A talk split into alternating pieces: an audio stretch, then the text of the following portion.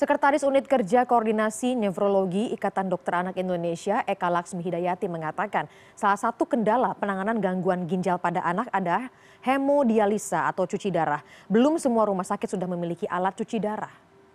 Menurut Eka Laksmi, IDAI sangat berharap pasien anak dengan gangguan ginjal akut sedini mungkin diperiksakan ke rumah sakit, terutama ketika dalam enam jam pertama terjadi penurunan volume atau tidak ada urin sama sekali.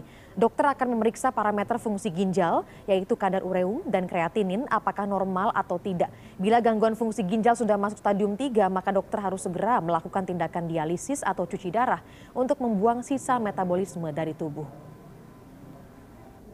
kesulitannya dialisisnya itu kan kita kerjakan pada anak-anak yang masih kecil. Dialisis itu cara kerjanya mengalirkan uh, darah dari tubuh pasien ke suatu mesin, mesin dialisis itu untuk kemudian dilakukan proses yang seperti dilakukan oleh ginjal yang sehat. Artinya dia akan mengeluarkan ureum kreatinin yang tinggi tadi